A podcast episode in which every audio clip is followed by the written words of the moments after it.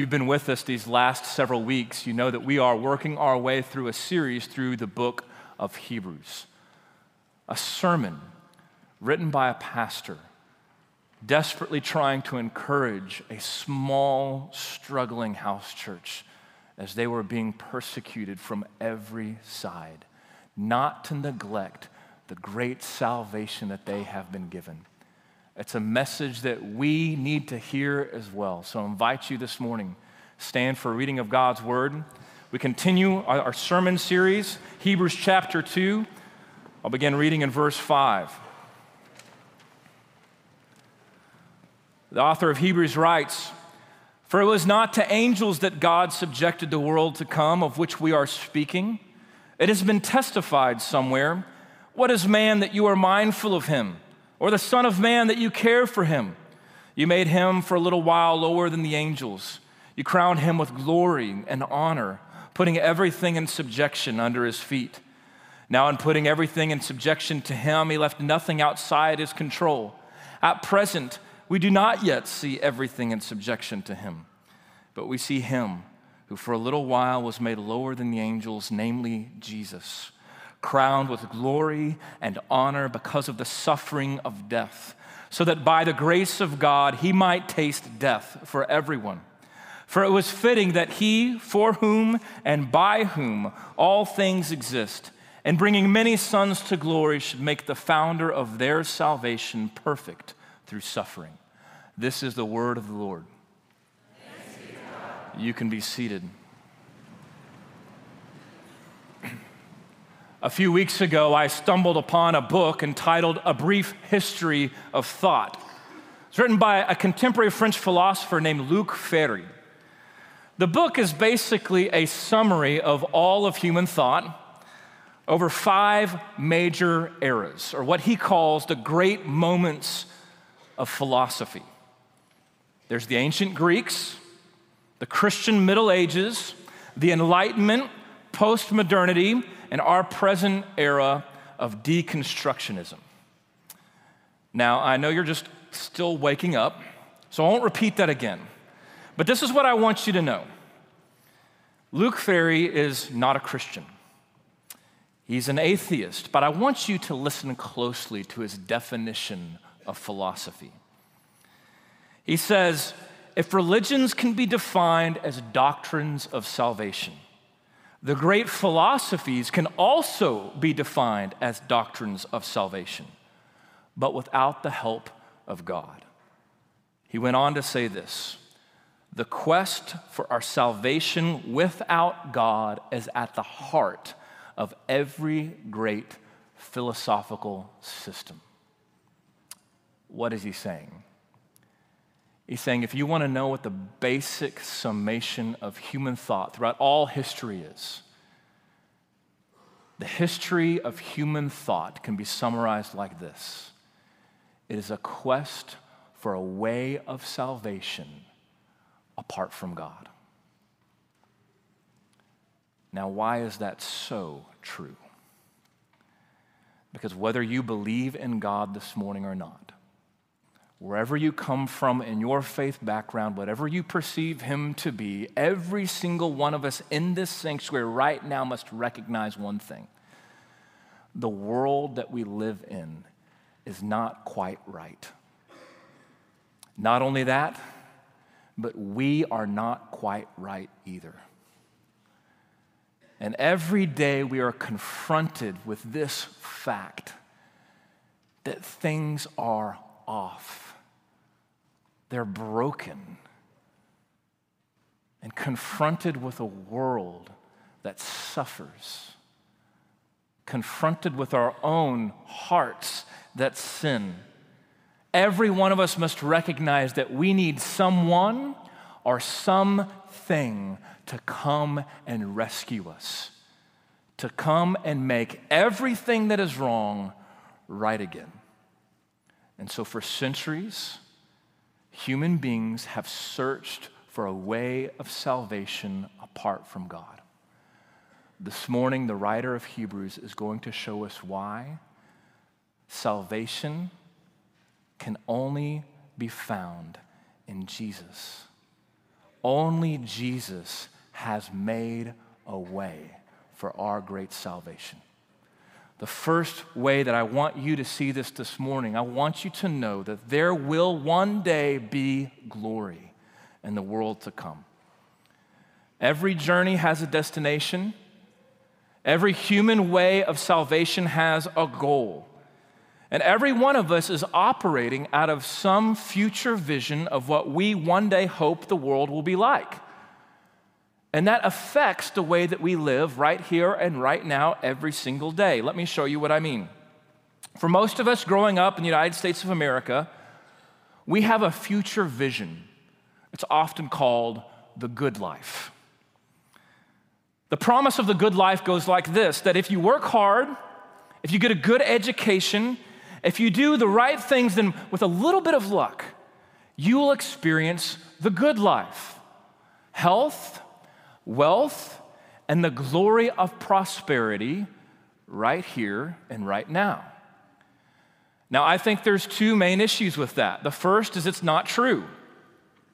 It's not true because that's not true by what we experience.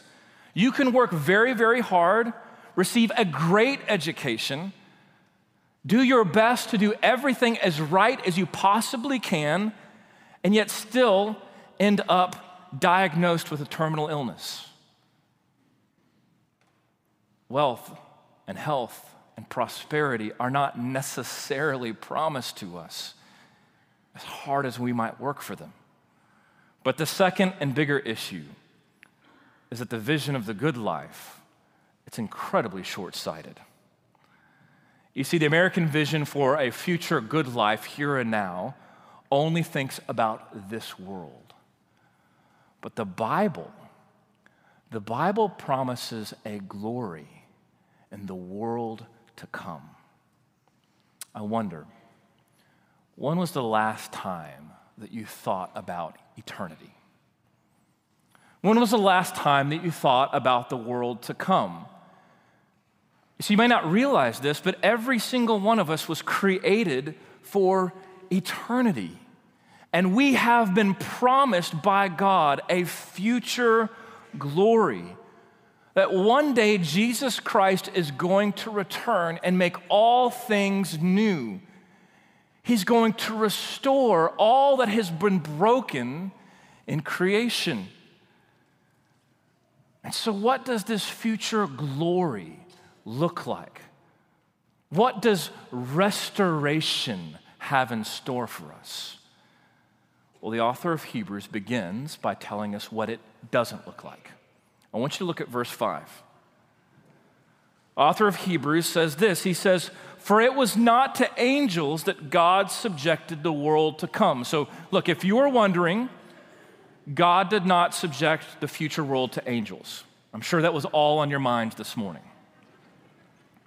Why would he go to such great lengths to make sure that we understand that the future glory does not belong to angels? Well, remember, he's trying to help us to see just how great our salvation really is. And at the time that this was written, people believed that the future world the world that has come, that is eternity, the new heavens and the new earth, that one day that would be ruled by angels. And so the author of Hebrews is saying, Look, I've already shown you in chapter one that Jesus is superior to the angels. And now in chapter two, I want to remind you that the angels are not going to inherit the new heavens and new earth. The glory of the world to come does not belong to angels. Well, if that's true, then who does the glory belong to? He tells us in verse 6. He says, It has been testified somewhere. What is man? That you are mindful of him, or the Son of Man, that you care for him. You made him for a little while lower than the angels. You've crowned him with glory and honor, putting everything in subjection under his feet. Now, when you first read that or hear that, you might assume that he must be talking about Jesus. I mean, after all, he's been talking about how Jesus is superior to the angels. And so, who does this future glory in the new heavens and new earth, who does it belong to? Well, I guess the him here, pronouns can be a funny thing. Maybe it, maybe it is referring to Jesus. But you see, remember, this is a sermon. This is a preacher exegeting scripture. And what you might not realize is right now he is quoting Psalm chapter 8. I want you to listen to Psalm 8 as it was originally written in the Old Testament according to the New English Translation. I'm going to read slow, and I want you to listen closely. Of what importance is the human race that you should notice them? Or of what importance is mankind that you should pay attention to them and make them a little less than heavenly beings? You grant mankind honor and majesty. You appoint them to rule over your creation. You have placed everything under their authority. In other words, the author of Hebrews, what's he saying? Future glory does not belong to angels, who does it belong to? It belongs to us. It belongs to human beings. God made us in his image. The angels cannot say that.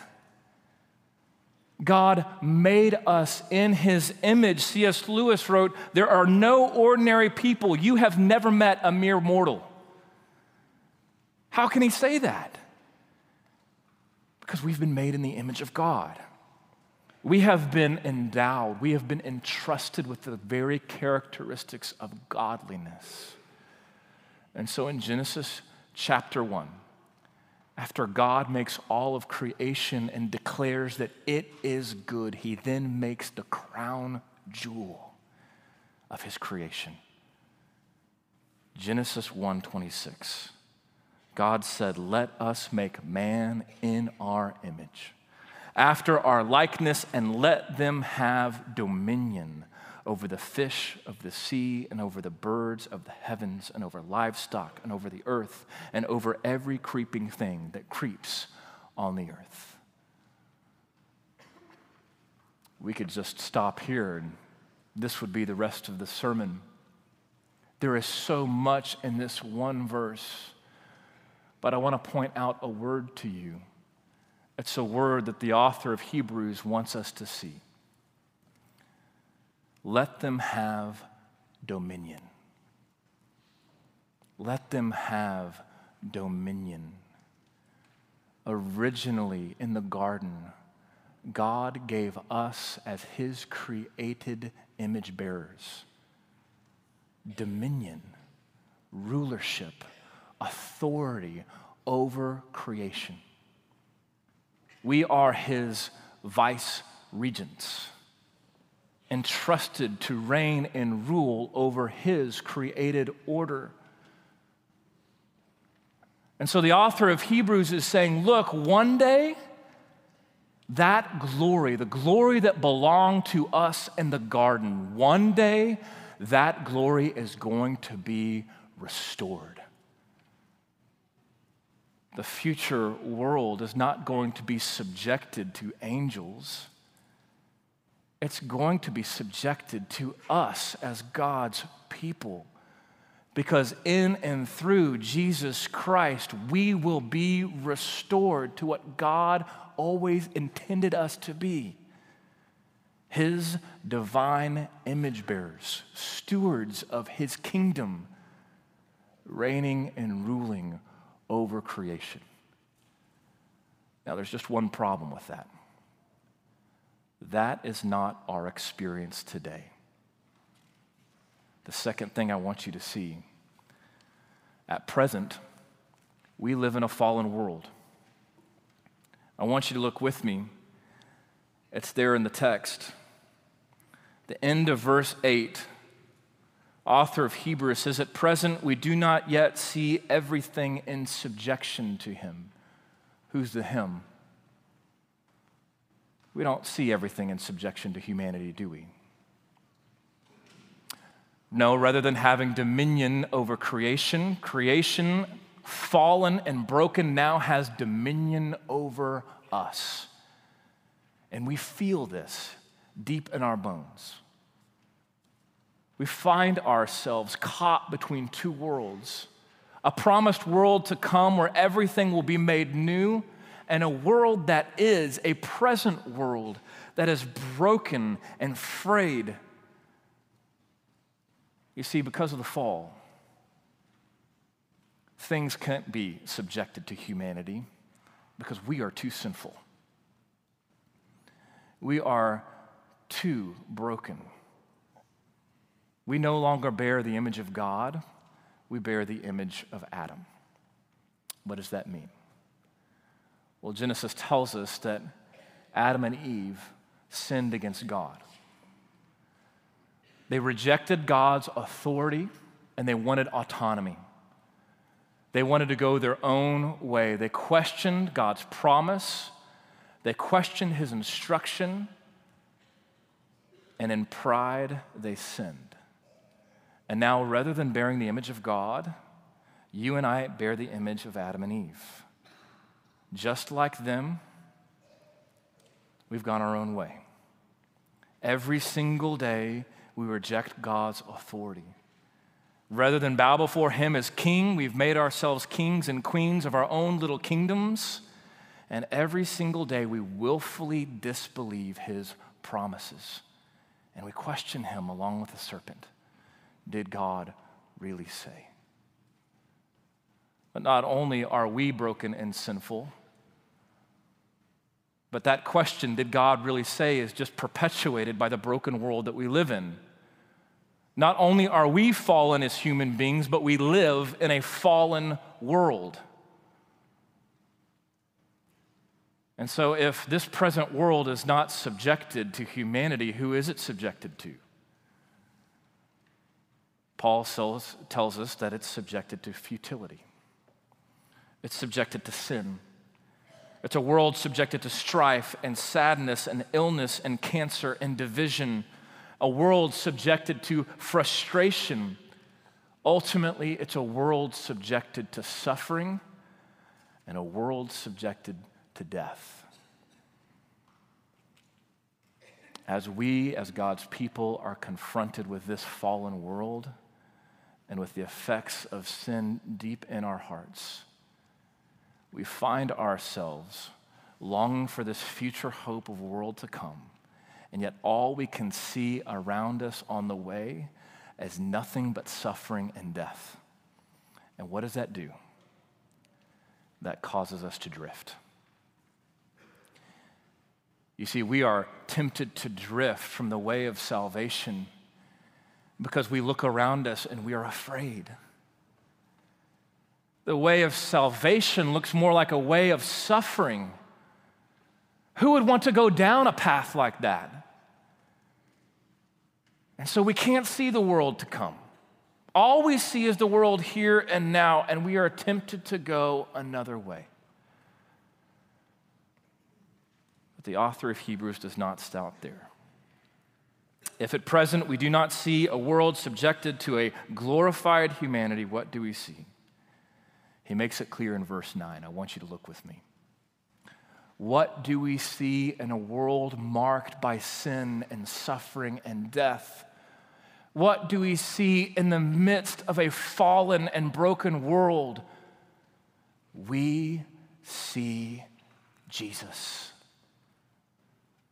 Verse 9, the author of Hebrews, we see him who for a little while was made lower than the angels, namely Jesus. In other words, I'm not talking about humanity anymore. I'm talking about humanity par excellence. I'm talking about God made man. I'm talking about Jesus Christ incarnate. He was crowned with glory and honor because of the suffering of death, so that by the grace of God, he might taste death for everyone. In other words, Jesus Christ, the Son of God, like us, for a little while was made lower than the angels. But unlike us, right here and right now, he is crowned with glory and honor, so that one day we as his people might be crowned with glory and honor again. How did he do that? The writer of Hebrews tells us because of the suffering of death. Jesus Christ came down into our fallen world. And he took on our sinful flesh.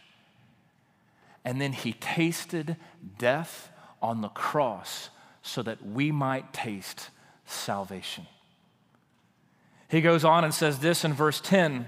He says, For it was fitting that he, that is Jesus, for whom and by whom all things exist, and bringing many sons to glory, that's you and I, all those who are in Christ. How did he bring us to this world of glory and honor? He made him the founder of their salvation, perfect through suffering. The author of Hebrews calls Jesus the founder of salvation. He uses the same word in Hebrews 12, where he calls Jesus the founder and perfecter of faith. Now, the word founder was often used in Greek mythology to describe a champion, a captain, one who fought on behalf of the people. But it can also be translated as a pioneer, a forerunner, or my favorite, a trailblazer. I grew up backpacking with my dad.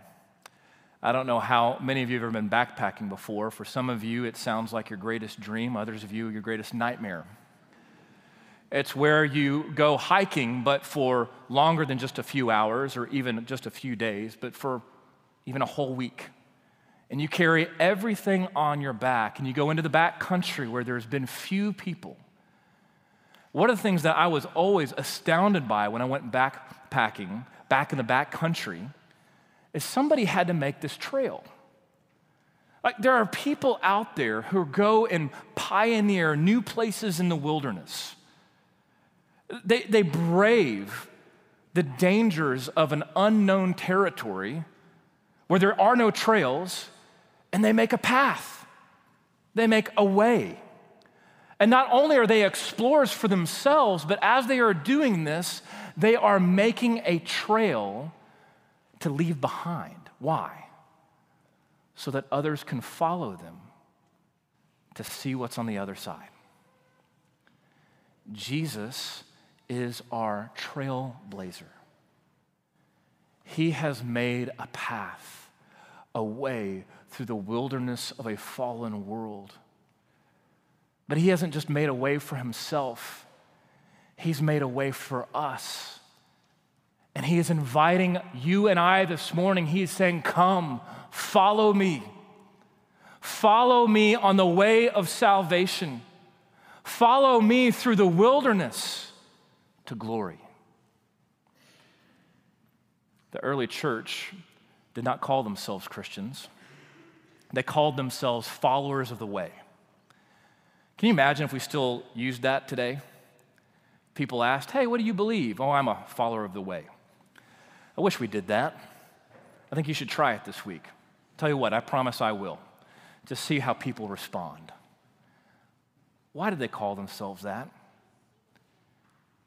Well, it's a reference to a prophecy in Isaiah chapter 40. It's part of our call to worship this morning. You can turn there near your bulletin if you want. The prophet Isaiah, Isaiah chapter 40 says this A voice cries, In the wilderness, prepare the way of the Lord. Make straight in the desert a highway for our God. This prophecy marked the beginning of Jesus' ministry in the Gospel of Luke. In the wilderness, prepare the way of the Lord. The old church, the first Christians, they saw themselves as being on a journey along the way of salvation. And in this moment in their life, as the book of Hebrews is being written, they're finding themselves just like the people of Israel. Leaving slavery in Egypt, they find themselves in the wilderness. They find themselves surrounded by suffering, by sin, and by even death. This morning, I wonder what do you find yourself surrounded by? Where do you most feel the reality that this present world is not subjected to us, but it's subjected to futility? Where do you experience suffering? Because when we experience that, we are tempted to find another way. A way of prosperity, a way of humanism, a way of intellectualism, a way of the success of our children. A way of great business decisions, a way of success, a way of notoriety, a way of fill in the blank thing after thing after thing, human attempts at salvation apart from God. And every one of them has two things in common. First, every one of them seeks to avoid suffering and to cheat death. And the second, Every single one of them will never work. Proverbs says that there is a way that seems right to man that ends in death. And at the end of his book, the philosopher Luc Ferry amazingly recognized that of all the different ways of salvation that he had surveyed, Christianity was the most compelling. Why? Because it's the only one the only path that says, I'm not going to avoid suffering, but I'm going right after it. Jesus Christ tasted death. He paved a way of salvation through suffering. By taking on the suffering of sin on the cross and rising again on the third day, he has made a way for glory for all those who will follow him, who will follow him to the cross, and through his victory, follow him to life and the resurrection. So this morning, what way are you on? Who or what are you following? Will you follow Jesus Christ, who is our trailblazer? who is calling after you, Follow me to the cross. Follow me to glory. Let me pray. Father in heaven, we confess this morning that it is easy for our eyes to drift, to see other ways of human salvation and think maybe they have a better way for us, a way that's less frightening, a way that avoids suffering. Lord, help us to see that the way of suffering on the cross is the way of Jesus. This morning, help us to follow our leader, our captain, our trailblazer, Jesus Christ, who has gone before us to death, even death on a cross, and who has risen again. Father, if there's any of us this morning who have never been on that way, who for years have wandered on a way that leads to death, Father, I pray that you would work in their hearts now. If that describes you this morning, I want you to pray this simple prayer Holy Spirit, show me the way. Show me Jesus. May I see his death and resurrection for my sin. And may I know that he has given me forgiveness and given me life, not because of me, because of what he has done on the cross. Pray in Jesus' name. Amen.